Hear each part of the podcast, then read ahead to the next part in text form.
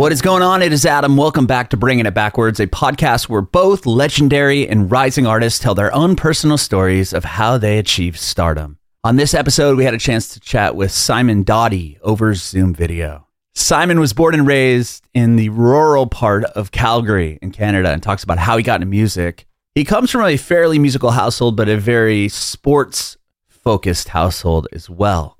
His mom's a piano player, but his dad was way into basketball. So him and his siblings were really involved in basketball. He was actually good enough to make it into college and play college level basketball, which is really impressive.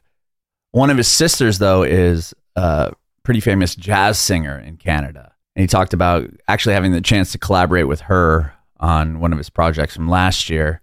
But Simon was interested in production and electronic music from a fairly early age. He talked about getting Fruity Loops on his computer in junior high school. And while attending college, he started to DJ different college parties really after the Saturday night basketball games between, you know, the men's and the women's teams. They'd all kind of get together, invite other friends, and they'd have a big party. And most of the time, Simon was the one DJing it. He talked about releasing his first songs, a club in Calgary that he really made his home base for testing new music and DJing all the time. He talks about touring, adapting to different markets. When it comes to a set list, he might play different songs in Chicago versus Atlanta versus New York City. And he also tells us about his new album, which is called Universal Language. And it's an album that flows seamlessly. So you can start on track one and it flows all the way to the end, which is really cool. So he talks about that as well. You can watch our interview with Simon on our Facebook page and YouTube channel at Bringing It Backwards. It'd be amazing if you subscribe to our channel.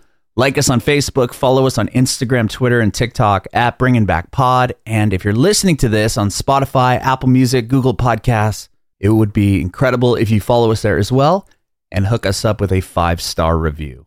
We'd appreciate your support if you follow and subscribe to our podcast wherever you listen to podcasts. We're bringing it backwards with Simon Doty. There you go. Awesome, man. Thank you uh, for doing this. Yeah, no problem at all. Sweet. I'm Adam, and this is about you and uh, your journey in music, and we'll talk about the album you have coming out. Yeah, yeah. Sounds good. Taylor, man. Well, um, I did. I was reading about you're from uh, what Western Canada. Yeah, so I grew up. I grew up in Calgary, uh, Calgary, Alberta, Canada. Um, actually, in a town called Okotoks, which is even smaller, like a south of Calgary, like ten thousand people. That's where I went to high school and stuff. Um, and then re- more recently, I moved to Toronto, so live here in Toronto now. But yeah, originally from Western Canada. Wow. So you you said small town. What was it like growing up in a small town? Um, yeah, it was it was super rural actually until I was until I was I think 17. We actually lived in the basically in the country between Calgary and Okotoks, so literally like straight out in the middle of nowhere. Like woods. yeah, like four it was like four acres of land that we lived on, and like it was really like out in the country. And then when I was in high school, we moved into the actual town of Okotoks just because we were all playing sports and stuff a lot. So my parents were having to drive us constantly and all that. So they decided to cut that down, move us into the town. But yeah, I spent a lot of time growing up just out in the middle of nowhere, basically.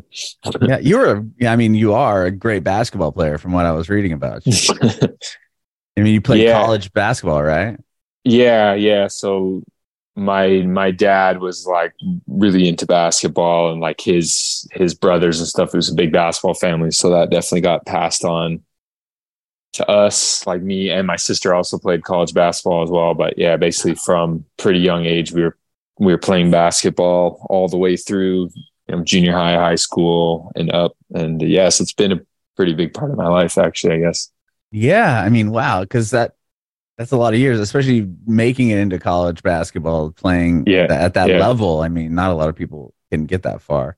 Um, so what w- with music was that uh, a part of your childhood as well? Like, do you come from a musical household at all? I mean, it sounds like obviously a, a sports household. Yeah, definitely a musical household too. Like my mom was a piano keyboard player. Um, and then you know we all pretty much did I have three younger siblings. So we all did um, you know lessons of piano lessons and guitar lessons and all those kind of things growing up. And and yeah my sister's actually um, a jazz singer like a pretty established jazz singer. She Oh, usually rad. almost every year she's going across canada in like a tour van doing like you know 30 cities type of or 30 30 dates type of a thing. So Wow. yeah we have you know music we both do music but it's like pretty different music but Sure. Have you ever Um, collaborated? I mean, just uh, having her as a voice on one of your records would be pretty rad, I bet. yes actually we like i mean we've talked about it a lot we ended up um she she actually sang on i had a track called reality check and it was like a famous is famous like soul to soul back to life back to reality those like those vocals and um we couldn't get like the licensing to actually release it so kind of one of the workarounds for that is to just get it re-sung it sort of counts as a cover a cover version of the song so i actually got my sister to re-sing it and it turned out it turned out really well a lot of people couldn't believe that it like it was my sister so it definitely sort of sparked the thought that like we need to do more together for sure so Oh wow. What what year was that? Like when did that come um it came out it came out last year actually? Okay. That's incredible. Wow. yeah So very recent that you guys were working Yeah. together. yeah yeah Wow. Okay. Um. So I mean, playing. I mean, it sounds like you played piano, and then you play, had guitar lessons too. Were those things that you just kept up on as far as like maybe like hobby, or did basketball kind of take over? Out. yeah I mean, that seems like you'd be playing and practicing all the time if you were playing at that level. Yeah, for sure. So, I mean, yeah, you're right. Like it did, basketball kind of did end up overtaking a lot of that stuff. Like I didn't, you know, I didn't love do- doing the lessons, to be honest. I think a lot of kids Sure. do it and don't, don't really love it, but end up appreciating the fact that they did it later. Um, yeah. And then when I was in, I guess as well, like junior high, um, into high school, I was, I was playing like trumpet in the school band and stuff. We had to, think when you started out, like when you're like kind of, I don't know, 10, 11, 12 in the school system that I was in, you had to like choose an instrument and play. But then after a few years, it wasn't mandatory anymore. But I kept doing, kept doing trumpet all the way up until I think I was like 16 or 17, just because again, basketball was pretty dominant in my schedule. So it was kind of impossible to do both, or it was really challenging. So, um, but yeah, and then kind of more recently, I've ended up going back to doing some piano lessons and things just to like keep updated on it and you know just so i sort of recall and remember all those things that i had learned before Sure. as as it is you know super useful especially with piano it's you know it's kind of the core of everything music wise so it's an Yeah, I bet when you're writing even like the the EDM music, you are you using key a keyboard quite a bit? yeah or yeah produce? yeah i'm playing you know I have a lot of like synthesizers and stuff all with full keyboards and then yeah i mean you're constantly the piano is really especially for electronic music is really the core of it Mhm. so you know the more knowledge you have and understanding of you know piano it, it definitely helps out big time When did you get into wanting to make music, or at least, I mean, did you start off DJing and then producing, or how did it? Ye- How did you begin? Yeah, so I started really like I mean I was always into like all kinds of music. I was super into music, but electronic music was one as well that I was super into and um kind of when I was in high school and up starting in university, you know, like deadmau5 and some ones like that Oh, were, were super popular and obviously deadmau5 being Canadian, so it was kind of a big deal for for us and Yeah, So did he was- blow up there for? I mean, what year was he like massive? Yeah, so I mean, he had. It's funny because I I was using when I was very first starting um, to just mess around making music, and this is even like, you know, really, really basic before even remotely thinking about actually trying to make music. I was using this program called Fruity Loops, and Uh-huh. it actually come up. deadmau5 was actually Joel was one of the like programmers, designers for it. So it actually come Oh, I did not this- know that. Wow. yeah, it would come up with this prompt at the start, and it actually have one of his songs is like like a little mini version of one of his songs is the demo, and this isn't like this is way back. This is like, I mean, I was yeah probably like seven, 16, 17, and yeah, so it was yeah I'm gonna say like 2007, eight kind of range, and he was Oh, just wow. getting started, and he had some you know, he had a track called Faxing Berlin was his first one that sort of started becoming popular. But um, yeah, and it came up with this little prompt that said like contact me, you know, Joel Zimmerman and stuff like that. So it's interesting. And kind of right from that point, I was always like checking his music out and stuff. And you know, before he got really big, like I would say it'd be about 2010, 11 is when he started really getting big, but already yeah. in kind of the dan- dance world, you know, like 2007, 2008, 2009, he was already starting to get some traction for sure. So, um, yeah, it, you know, it was interesting. It's definitely like an early inspiration for me, no doubt. That's crazy. I didn't realize that he started that program because I remember I had, I, I'm not a producer DJ by any means, but yeah. Um, my friend had like a crack version of Fruity Loops, and we, I remember putting on my PC like I don't know, it was probably 2000, yeah, eight or so. Yeah. I don't even yeah. put that together, but um, I I did radio for a long time, like terrestrial radio, and when yeah. I was working in San Francisco, that was when he, that was when I knew who he was at like that level. Like it was like 2011 or 12. He yeah he played like the sure. big Outside Lands festival, and it was like, you know had, I think Ghosts and stuff maybe it just came out. I can't remember. Yeah, yeah. That's for here, at least for when I what I was what I remember first kind of hearing about him. He was already yeah. massive. Like I'm not gonna say that I found yeah. him on the ground level or anything, but yeah, yeah, for sure. but that's crazy. I didn't realize that he was part of that. So you had that program, and is that what really kind of got you interested in? Yeah. So when I was yeah, so when I was like in high school, I think I downloaded and was kind of always messing around, and then got into university and you know, obviously I was really focused on basketball, but I, I, also really started to take like an interest in DJing. And and it started out, I was just kind of playing our, you know, there'd be a guy, there was a guys team and a girls team. And so, you know, our games would usually be Fridays and Saturdays. And then, you know, typically like on the Saturday night, we'd have like a little party or something like that. Um, mm-hmm. Just, you know, the teens and some people we went to school with. So I started DJing some of those those little parties and stuff just kind of for fun and you know started getting really into it and then when it was time for me to graduate you know i told my mom like yeah I, well i was thinking about being a teacher because my mom's actually being a teacher so you do your four year degree and then you have to do a two year after degree after to be a teacher uh-huh. and instead of doing that two year after degree i just kind of said yeah i'm going to start djing and here we yeah was she kind now. of like uh skeptical about that decision or? well yeah i still remember it's funny like i remember her response she kind of said well like you and how many other people want to be djs so you know i guess pretty appropriate response but sure. um, yeah, I mean, lucky enough, they've been you know super supportive about it. So I think once you know once my mom sort of started to see that I was more I was serious about it, she said, okay, well then do you know get some type of like education. So in Calgary, I actually did just at like a it was like a college, like a, a sort of a, a, tech, like a, a tech school, and they had this this two year diploma for like audio engineering and digital audio production. So I did that and then, you know, kind of been rolling along, rolling wow. along ever since. And here we are. awesome. So when do you, I mean, were you DJing just uh, parties and, and such for a while before you started to produce your own music or when did you uh, kind yeah, of go away so, from that and writing your own songs?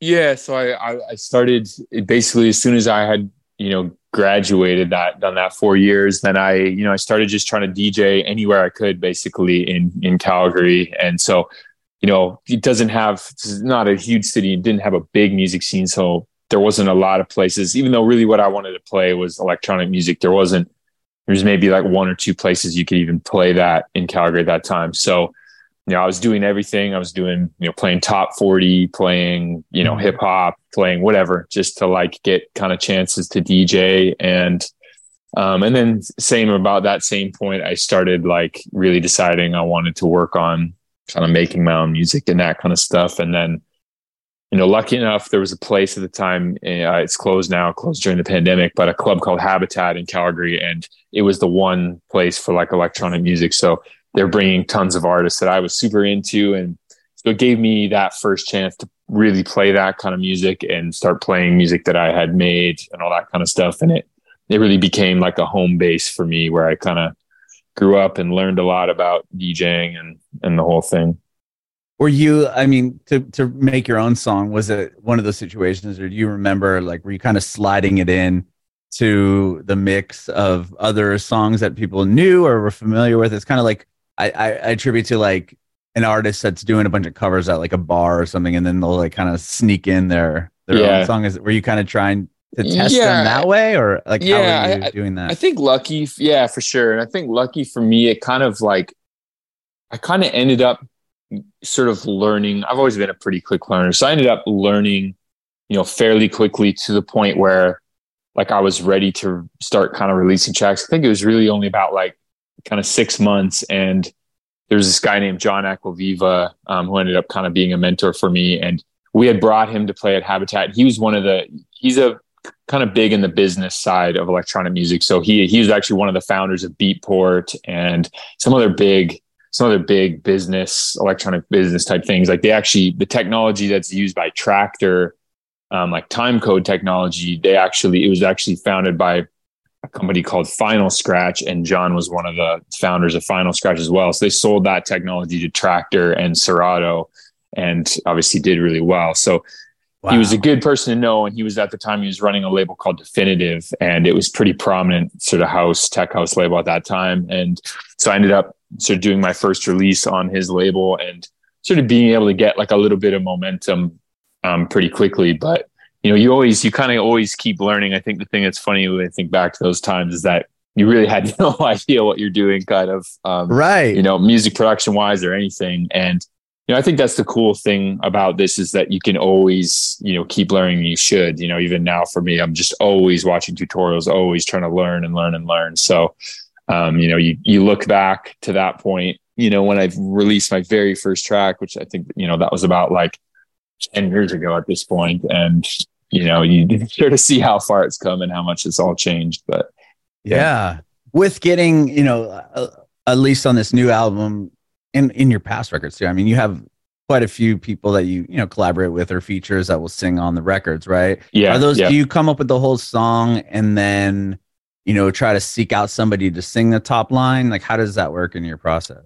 Yeah, typically, I mean, everybody's different. Um, you know, typically for me, I basically just do, you know, little ideas. Maybe they're like a minute or two minutes long, you know, little ideas. And if I think it might be something to be a good fit to have a singer, then, you know, we kind of start sending them out to a few people, you know, that we are kind of interested in. And if, if they like it, then, you know, the singer will sort of sing, um, you know, do do you know a couple minutes the main part of of the vocals and then send it back to me and then I'll basically build sort of the rest of the track around it. I think usually when you do tracks with vocals they end up being if not one of the key- one of the key sort of elements of the track if not the key element of the track. So I end up building it kind of back building the rest of the track back around it. And you know sometimes it, it ends up changing a bit. It's almost like remixing your own track in a sense. Right. um you know you get yeah you get the vocals back. And once you've heard the full vocals you know you might decide there's some things that need to change or go in a little bit of a different direction. So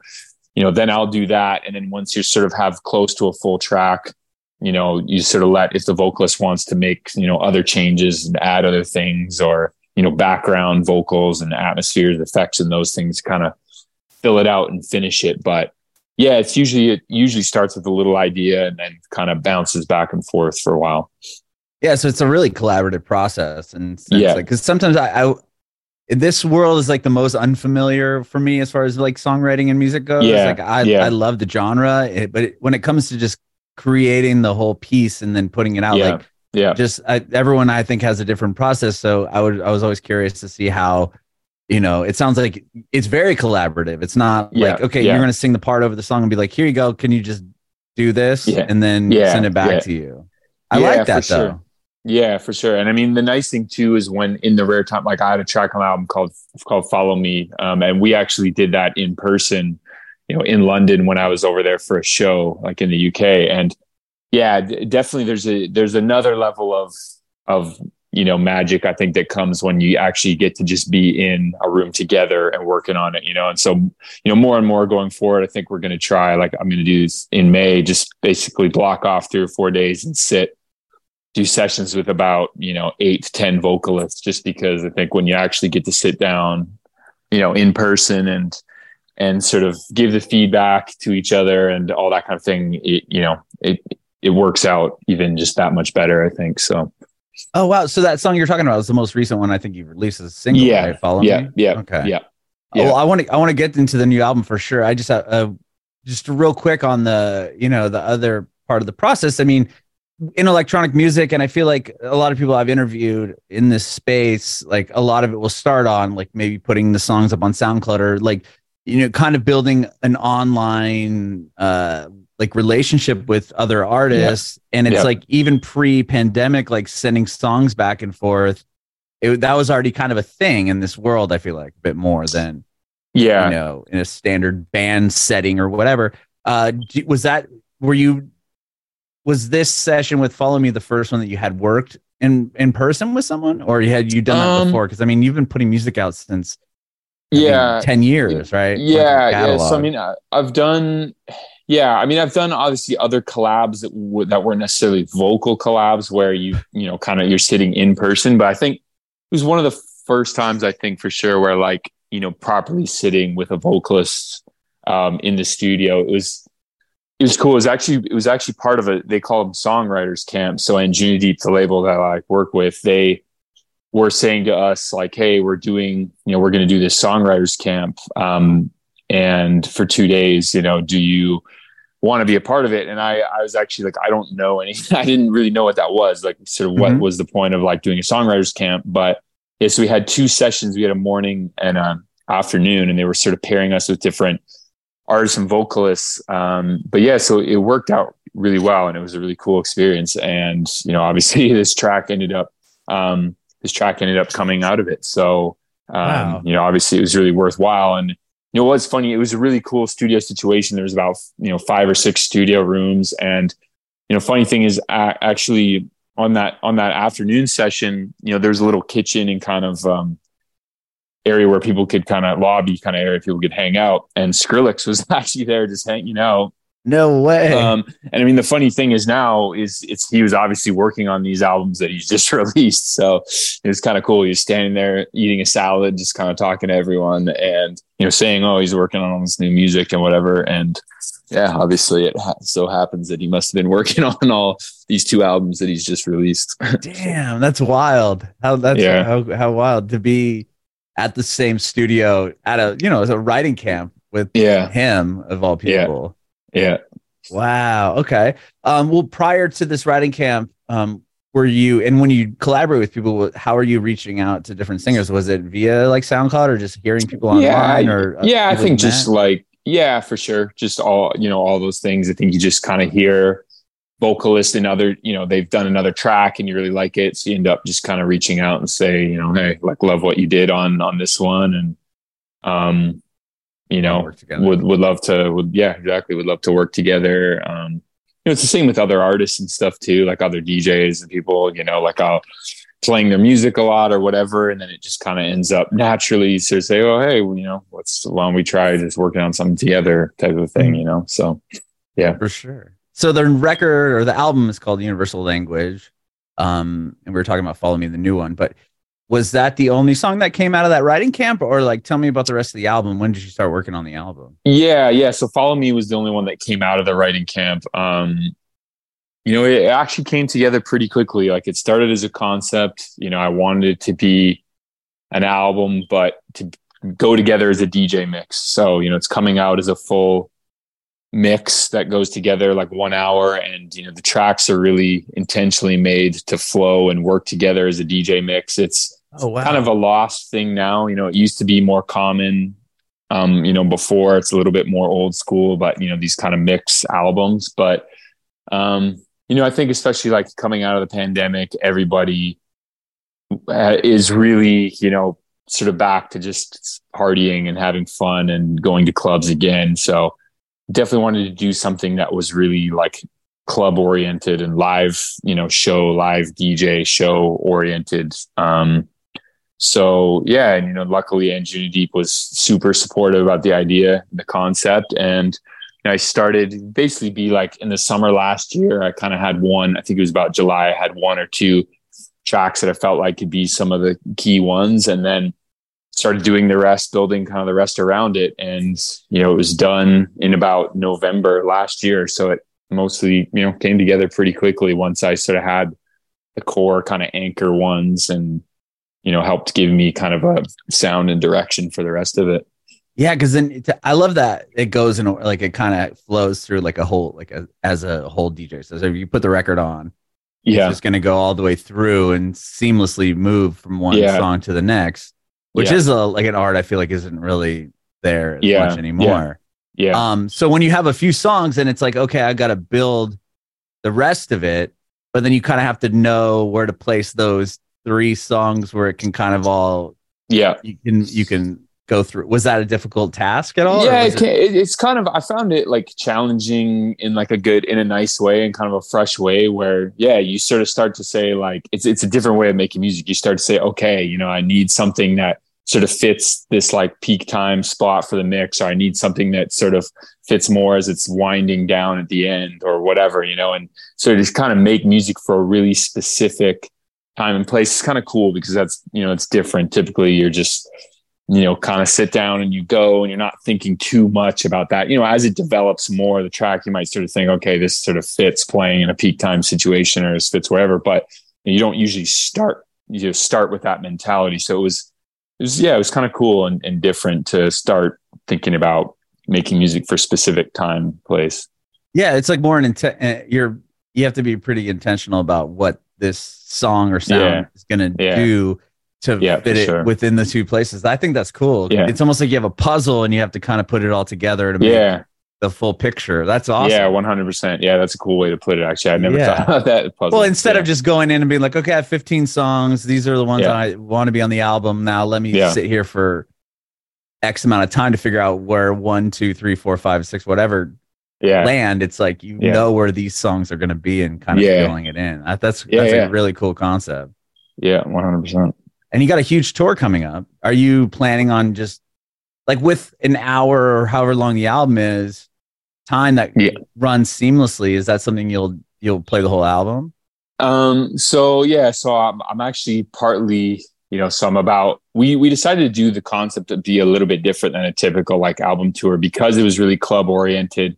I wanted actually some of this tour to be kind of happening before the full albums actually come out. So, you know, I want people to actually come and hear it in like a club setting, which is, you know, that's where it's, that's what it's made for, you know, everything kind of about it, the whole, you know, production and everything. It's, it's made to be sort of heard on a big loud, like, you know, a loud sound system in a club setting or in a, you know, live or a festival or whatever. But, you know, it's, it's definitely made, it's not that you can't listen to it at home on Spotify, of course, or anything like that, but, you know, everything about it's kind of made for that club setting. So, you know, I wanted people to hear I'm about halfway through.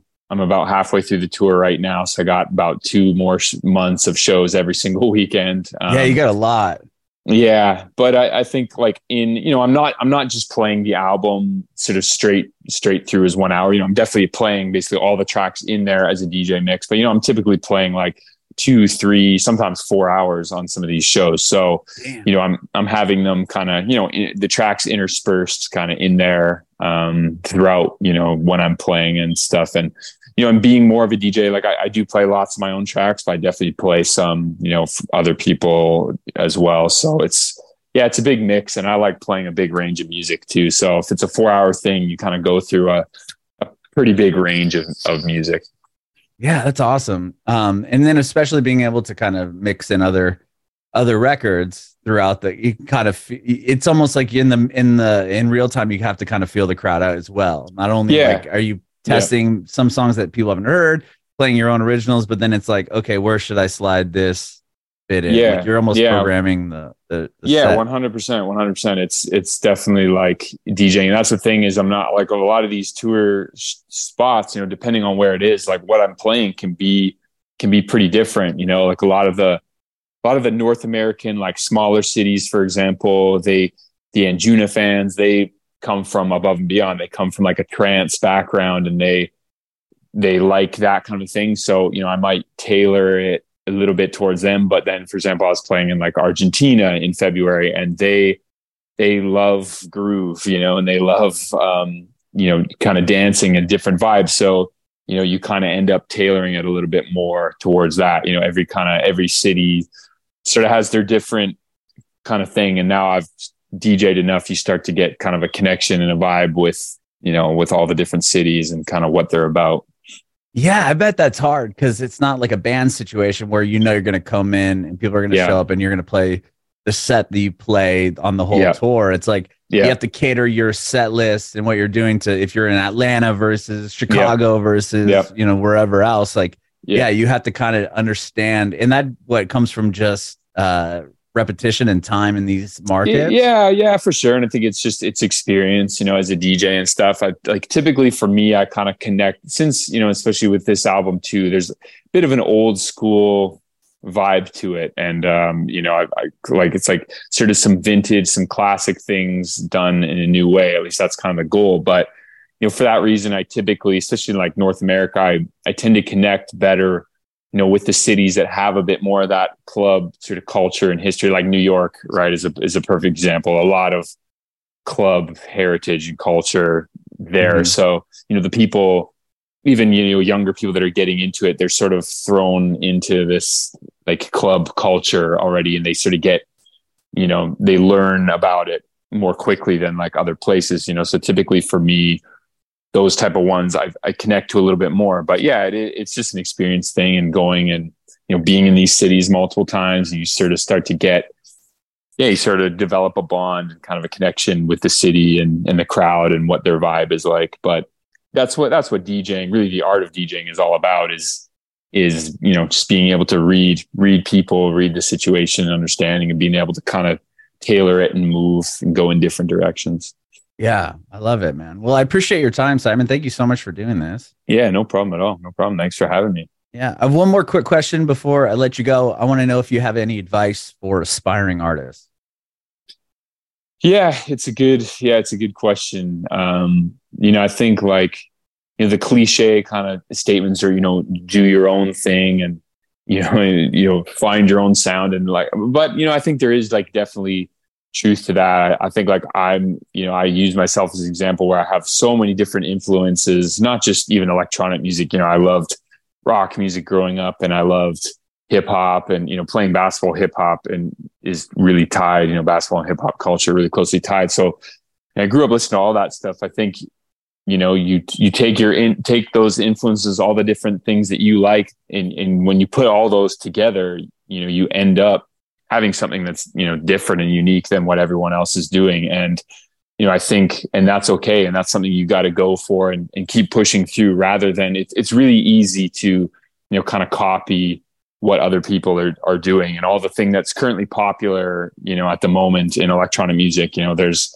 there's a lot of people that copy those things. But i think if you sort of take all the things that you're into and, and put it together and you know work on it you develop a sound that's unique you know with your with your kind of characteristic to it you know that that always ends up going a lot further and, and being way more genuine for you know fans and listeners than if you're just jumping around and trying to copy, you know, whatever is popular at the moment type of a thing.